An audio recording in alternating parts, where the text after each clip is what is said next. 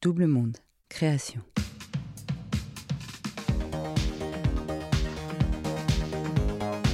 L'obstination est le chemin de la réussite. Cette phrase mythique de Charlie Chaplin résonne tous les jours dans les oreilles de Vincent. Il y a 15 ans, bien avant la grande vague de reconversion d'aujourd'hui, il a troqué son juste corps d'acrobate pour le costume de chef d'entreprise. Mais ce n'est qu'à 40 ans qu'il a fini par oser dire que son talent de saltimbanque avait construit son avenir d'entrepreneur. Bienvenue dans 40, le podcast qui s'interroge sur les moments de bascule qui peuvent arriver, notamment en milieu de vie, la fameuse crise de la quarantaine. Est-ce un mythe? Pourquoi la voit-on toujours plus comme un malaise qu'une renaissance? N'hésitez pas à vous abonner sur votre application de podcast préférée, Apple, Spotify, Deezer, Podcast Addict et bien d'autres pour suivre toutes les actualités de 40 ou nous parler de votre bascule à vous. Rendez-vous sur notre Instagram 40 Podcast. Tous les liens sont en bio des épisodes. Vincent, première partie. Bonjour, je m'appelle Vincent, j'ai 46 ans et j'ai eu deux vies professionnelles. Une première euh, assez atypique et extraordinaire et une seconde beaucoup plus classique. J'ai découvert l'univers du spectacle vivant à 5 ans. Je suis tombé dedans euh, quand j'étais petit par mon père qui était un passionné et qui a rencontré Alexis Grus, un personnage extraordinaire. Et donc depuis tout petit, euh, dès que j'avais quelques vacances, week-end, je partais. Prenais le premier TGV, j'allais rejoindre le chapiteau là où il était. Je dormais dans des cabines de camions, j'aidais au montage du chapiteau, à m'occuper des chevaux. Et puis à l'âge de 20 ans, euh, après avoir fait mes études, passé mes diplômes, parce que le fameux passe ton bac d'abord, et je remercie tous les jours mes parents pour ça. Bah, diplôme en poche, euh, je suis parti réaliser mon rêve. Et donc je suis devenu artiste au sein de la compagnie Alexis Grus, euh, acrobate, jongleur, danseur sur corde, etc. C'est presque compliqué de décrire, mais quand vous avez les applaudissements de 3000 personnes, que vous voyez le, bonheur sur le, visage des, enfants, des, plus âgés, bah, c'est indescriptible, ça vous, transporte et, ça vous apprend en même temps aussi euh, toutes les valeurs de la vie, puisque c'est ça que j'ai appris dans le spectacle vivant. C'est euh, toutes ces valeurs que j'ai transposées après dans, dans mes différentes entreprises, mais d'humilité, de persévérance, de à travailler avec les autres. Je parle souvent d'abnégation. Donc toutes ces choses qui font que vous êtes encore en vie quand vous êtes acrobate, parce que vous risquez votre vie tous les jours. Alors Alexis Grus définit l'art comme le travail effacé par le travail. Et je pense que ça, on peut le transposer dans n'importe quel métier.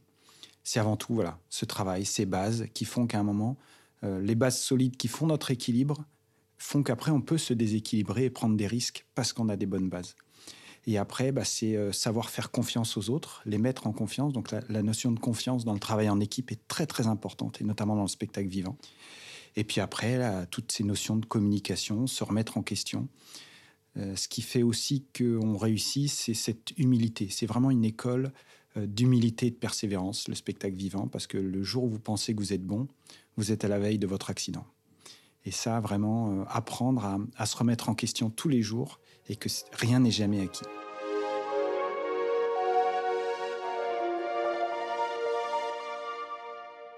L'anecdote la plus marquante, euh, euh, à tout point de vue, parce que j'ai vécu euh, toutes les émotions en même temps, c'est la tempête de 99, 26 décembre. On est sous le chapiteau, il est 20h, il y a 3000 personnes qui sont là. Et d'un coup, il faut leur demander de sortir parce qu'on sent que le vent est plus fort que d'habitude. Les gens veulent pas, ils veulent assister au spectacle, donc déjà c'est assez marquant.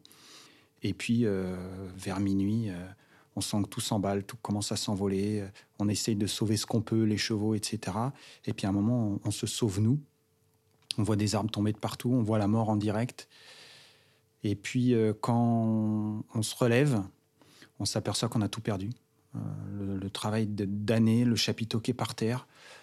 Donc à nouveau, on passe par toutes les émotions et puis euh, des émotions aussi positives parce qu'on voit qu'aucun cheval n'est blessé. Euh, euh, chez nous, quelques blessures, mais, minimes. Donc personne n'est gravement blessé. Et puis là, on est à toucher le fond. Et il faut rebondir, et il faut commencer à déblayer, déconstruire. C'est l'apocalypse. Et puis petit à petit, il y a des amis qui viennent nous aider, des gens qui passent dans le bois de Boulogne et qui disent bah, Attendez, je vais venir vous donner un coup de main. C'est pas grand chose, mais c'est énorme moralement. Et puis petit à petit, on déblaye ce qu'on peut, euh, on récupère un, chapiteau que quelqu'un nous a prêté. Et, le, le meilleur souvenir, c'est le 31 décembre, où on a réussi, les jeunes, à reconstruire un petit chapiteau à un endroit pour organiser quand même le réveillon du jour de l'an, de passage à l'an 2000. Et on, offre ça aux anciens en disant venez sous le chapiteau. Et, c'est mon meilleur jour de l'an de, toute ma vie, quoi, parce que c'est un souvenir extraordinaire. On, avait reconstruit, puis petit à petit après, le spectacle a repris ses droits ce que les gens savent pas, c'est qu'on voit chaque visage. Il y a 3000 personnes et quand on est dans la piste, on voit les visages des gens, on voit exactement ce qu'ils font, où est-ce qu'ils regardent, etc. Alexis Grus, à nouveau, il, nous disait toujours, vous aurez réussi, vous serez au summum de votre art quand vous donnerez l'impression au public que c'est facile. Et pour ça, c'est des heures et des heures de travail. On appelle ça dans la piste des répétitions, l'entraînement. C'est-à-dire répéter, refaire, refaire, refaire. Alors parfois c'est dur, Parfois, on s'engueule entre collègues. Et puis, petit à petit, il y a des réussites. Mais elles valent tellement le coup parce que quand derrière, euh, c'est pour être applaudi euh, et rendre heureux des gens, et les meilleurs souvenirs, c'est euh, notamment quand vous avez, parce qu'on a fait beaucoup de spectacles pour des enfants malades, handicapés, etc., et que vous voyez l'expression sur les visages qui évolue, et vous dites, voilà, toutes les heures que j'ai fait de, travail, de sacrifice, de sueur, etc., mais elles servent ne serait-ce que ça, à rendre heureux un enfant, un adulte, où on, perçoit sur le visage un bonheur, mais ça vaut euh, tous les salaires du monde, tout, tout ce qu'on peut imaginer. C'est le plus beau métier du monde à ce niveau-là. C'est vrai que c'est ça que voit pas le public. C'est euh, pour, deux minutes d'exploit, des heures et des heures d'entraînement, mais comme pour un sportif de haut niveau euh, qui s'entraîne quatre ans pour 10 secondes aux Jeux Olympiques. La différence, c'est que nous, l'exploit, on devait le réitérer deux à trois fois par jour. La difficulté en plus dans le spectacle, c'est qu'on doit allier la performance à l'esthétique, parce que, mais ça à nouveau, c'est des heures de travail et surtout, ce qui est très important et qui manque dans nos entreprises, c'est la notion de transmission. On parle jamais de formation, on parle de transmission et c'est les anciens qui transmettent aux jeunes. Et ça, ils transmettent bien sûr de la technique, mais surtout ils transmettent des anecdotes, du savoir-faire. Je dis souvent que j'ai plus appris le soir à table dans la caravane avec Alexis Grus et, sa femme Gypsy que dans la piste. C'est exagéré, mais on se nourrit de cette expérience parce qu'on ne peut pas aller plus vite que la musique sur l'acquisition d'expérience. Par contre, écouter les anciens, c'est extraordinaire. Et ça, on laisse un peu trop partir les anciens de nos entreprises alors qu'ils ont, ont un bagage extraordinaire. On essaye de compenser ça avec des milliards de formations euh, alors qu'on avait tout en interne.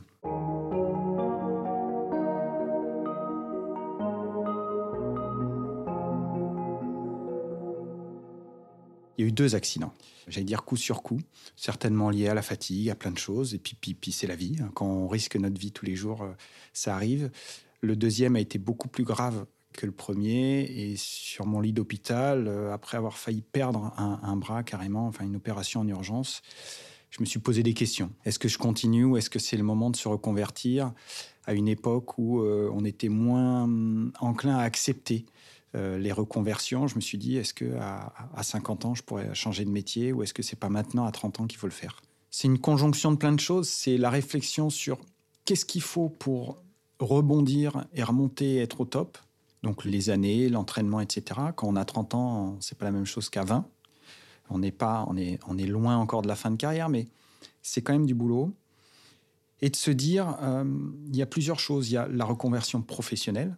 Donc, euh, est-ce que je retrouverai facilement du boulot à, 40 ans et, et puis, il y, a un aspect aussi familial, c'est que c'est une vie quand même, on est en permanence sur les routes, euh, on est focus à 100% dans son métier. Et donc, je me suis dit, voilà, c'est un âge à 30 ans où on, réfléchit à fonder une famille. Est-ce que je fonde une famille dans cet univers-là, avec tout ce que ça comporte d'extraordinaire et de plus compliqué, ou est-ce que je me reconvertis pour fonder une famille dans un cadre beaucoup plus classique c'est une décision euh, difficile, euh, mais qui a été rapide finalement. Enfin, très clairement, mes parents sont venus me voir à l'hôpital et la première chose que je leur ai dit quand ils sont rentrés dans la chambre d'hôpital, j'aurais dit euh, voilà, j'arrête. C'est peut-être aussi la succession d'accidents où on perd un petit peu confiance et on se dit mais est-ce que le troisième sera pas encore plus grave? Même si c'était peu ça, mais c'était de se dire bah c'est le moment tout simplement. J'ai jamais eu ni de pression pour faire ni pour arrêter.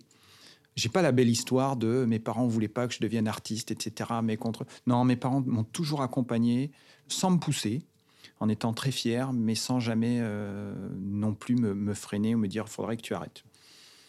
Donc là, vraiment, je reste pas très longtemps finalement à l'hôpital. Et en sortant, j'ai le bras dans le plâtre.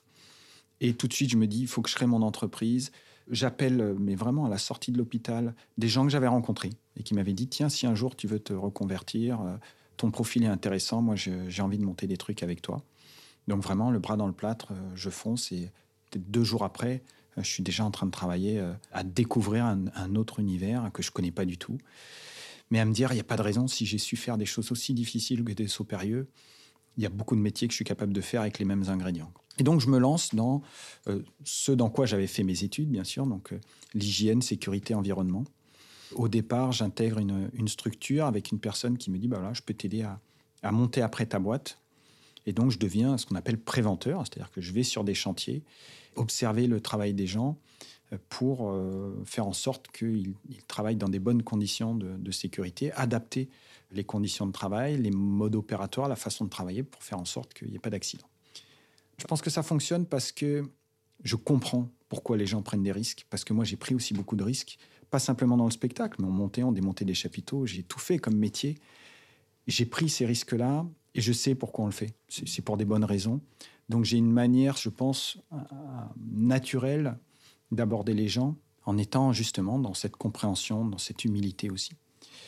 Et donc euh, j'ouvre ma boîte le, 17 septembre 2002 et euh, je vais sur un premier chantier où je vois une annonce qui, où il cherchait un préventeur et je vais un petit peu au culot et je vois le patron de la boîte et je lui dis bah, plutôt que de m'embaucher, euh, est-ce que vous êtes prêt à me prendre en prestataire?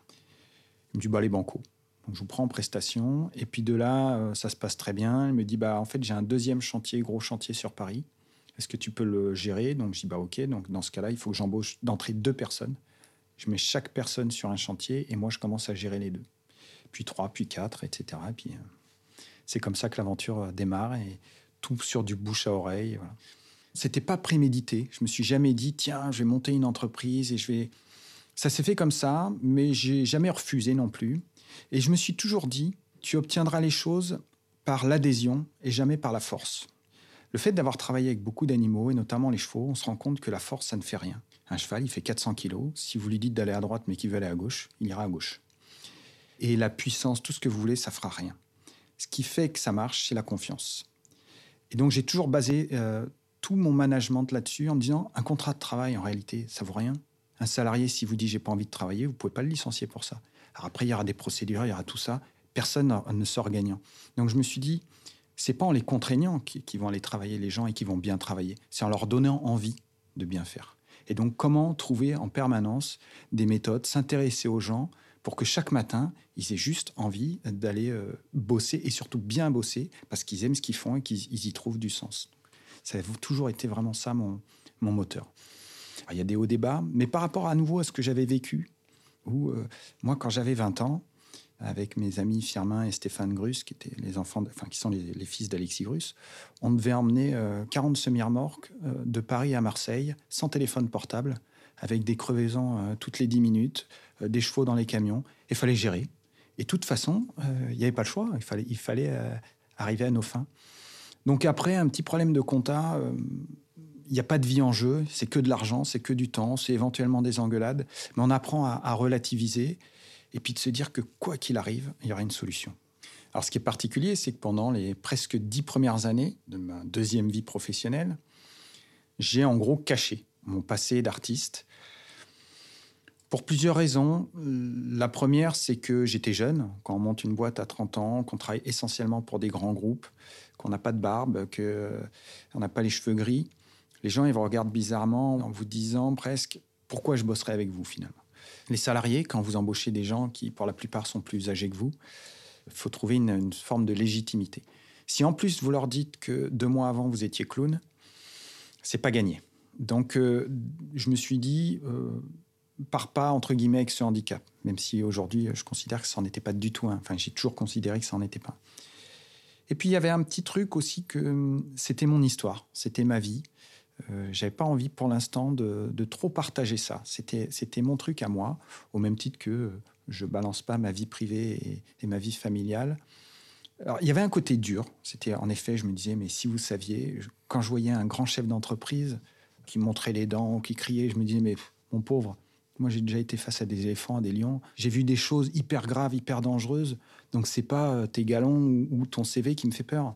Et, la vie, c'est pas ça. Et puis en même temps, euh, ça a été aussi très facile et une vraie porte parce que dans tous mes recrutements, je me suis toujours dit le CV, euh, ce qu'a fait la personne dans sa vie professionnelle, enfin, euh, comme, diplôme ou autre, je m'en moque. Moi, ce qui m'intéresse, c'est ce qu'elle a vécu, ce qu'elle est aujourd'hui et ce qu'on va faire ensemble. En me disant toujours, mais si lui, il savait mon CV, il serait certainement pas venu à l'entretien. Donc ça, ça a été une, vraie aide parce que je pense que j'ai ouvert des portes aux gens et des opportunités dont on a tous profité, qui n'auraient jamais été ouvertes si j'étais resté au code qu'on a et que souvent les RH ont, avec des grilles. Il faut rentrer dans des grilles et dans des cases, alors qu'on a des gens extraordinaires à côté desquels on peut passer parce qu'on ne s'est pas intéressé à leur vie vraiment et ce qu'ils ont vécu. Et puis, euh, à un moment, c'est en 2010, tous les ans, on fait un, événement avec euh, mes salariés, un événement d'entreprise, et chaque année, je cherche une idée nouvelle. Et je décide de faire notre événement euh, sous le chapiteau de la famille Grusse pour leur faire découvrir mon univers. Pour quelles raisons Je pense que les choses ont passé, il y a une maturité, puis les gens ils cherchent sur Internet, donc ils, découvrent quand même un petit peu qui vous êtes. C'était un peu qui tout double. Je me suis dit euh, comment ils vont prendre les choses? Et là, euh, extraordinaire. Ils sont super fiers de découvrir mon ancienne vie, ma deuxième famille. Et finalement, les uns et les autres se sont adoptés. Ça a été un, ouais, un vrai changement. À suivre.